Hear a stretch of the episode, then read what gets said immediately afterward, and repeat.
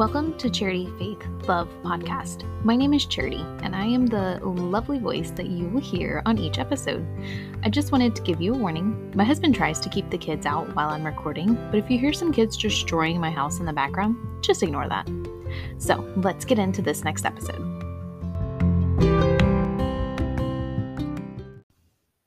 For my next book I am currently writing, I was looking up different people in the Bible that were chosen by Jesus. I was specifically looking for some people that we might have been surprised that Jesus chose them. So the one that I want to discuss is Peter. He used to be called Simon, but then Jesus changed his name. So we're going to go with Peter. He was one of Jesus' disciples and seemed to be outspoken and didn't really think things through before saying them he was the one that cut off the guy's ear and everything in the whole arrest of Jesus, but then like went and denied ever even knowing Jesus three different times. But he also became very important in helping spread the gospel after Jesus went to heaven. He wrote 1st and 2nd Peter in the Bible. You see, he became important, but didn't start out as that. He used to just be a fisherman before he started actually following Jesus. But I don't want to get lost in this whole like thing on Peter and his life. That can be enough for another episode on a different day.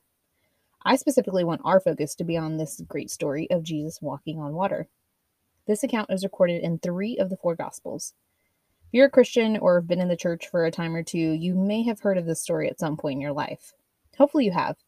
It's a great one to hear more than once. Because, like the word says, it's alive and active, which means every time you read it or read something in there, you get a different meaning and perspective on it.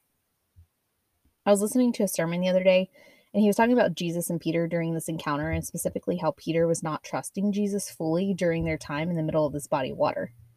So, what I gathered from that teaching was that this story is much deeper than it seems when we read it the first time. Sure, you read it and you're like, wow, he walked on water, but got scared. Jesus saved him. Cool. Jesus kind of like also called him out on his unfaithfulness, but I mean, what's new? Jesus loved to call people out when they needed it, but did it in a teaching manner. So this story about Peter is has such a deeper meaning than what you see on the surface. So let's dive into Matthew 14, but first I want to give you kind of you know the set the scene of this.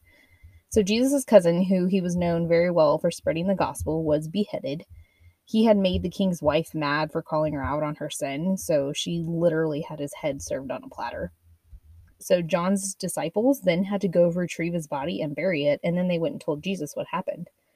Jesus attempted to grieve and like seclude himself like a normal human, but once people found out where he was, they came to him.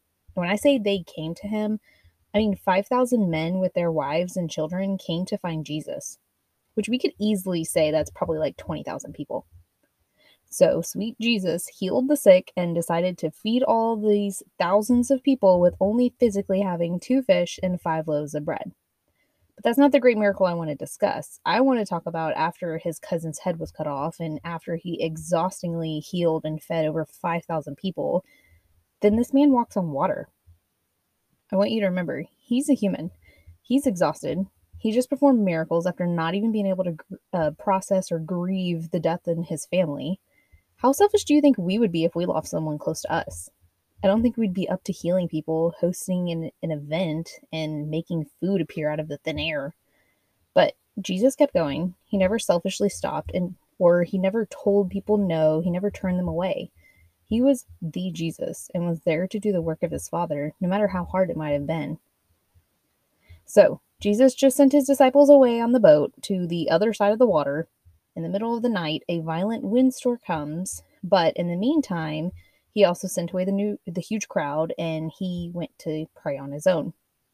So I'm going to read Matthew 14, 22 through 33.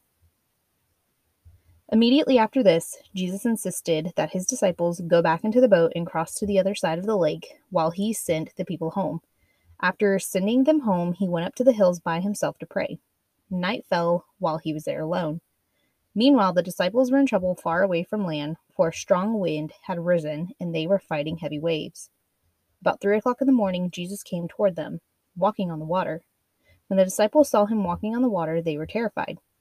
In their fear, they cried out, It's a ghost! But Jesus spoke to them at once. Do not be afraid, he said. Take courage, I am here. Then Peter called to him, Lord, if it's really you, tell me to come to you, walking on the water. Yes, come, Jesus said. So Peter went over to the other side of the boat and walked toward Jesus.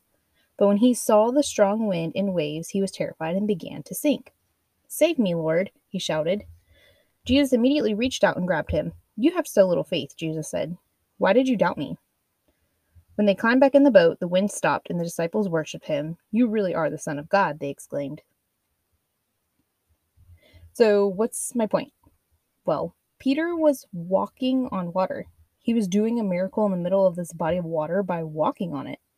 The catch is that he was focused on Jesus, which allowed him to not worry about anything around him, but continuing to just watch Jesus and be in the moment with him, which, in return, he had faith that he could make it to him. But the second he was no longer focused on Jesus, the worry settled in and the fear filled him up, which caused him to sink. He became worried about the wind and the waves instead of trusting Jesus and having faith he would make it to him.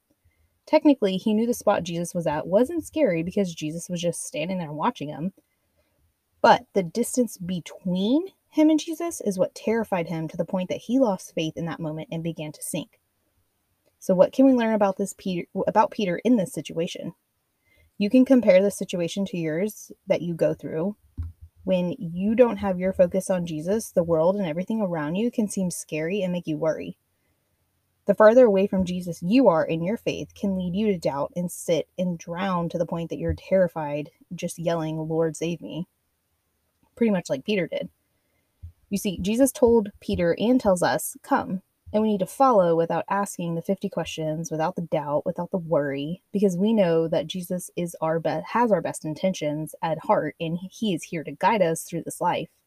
If you feel like you're far from God or drowning in your situations, you're probably not focused strictly on God and you're too focused on the worry and the scary situation you're currently facing.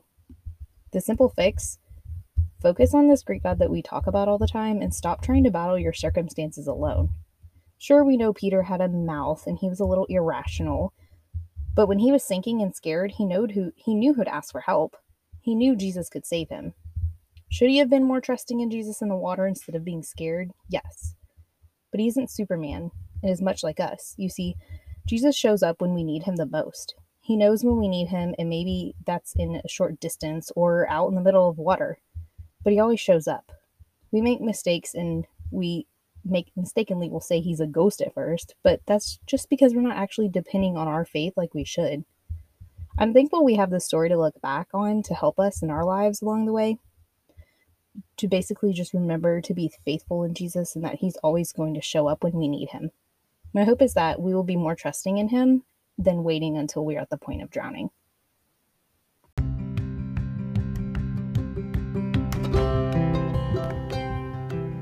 Congratulations for making it all the way to the end of this episode.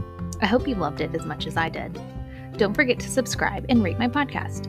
You can also go to my website, www.charityfaithlove.com, to read my latest blog post and find where you can order my book titled Lord Help Me.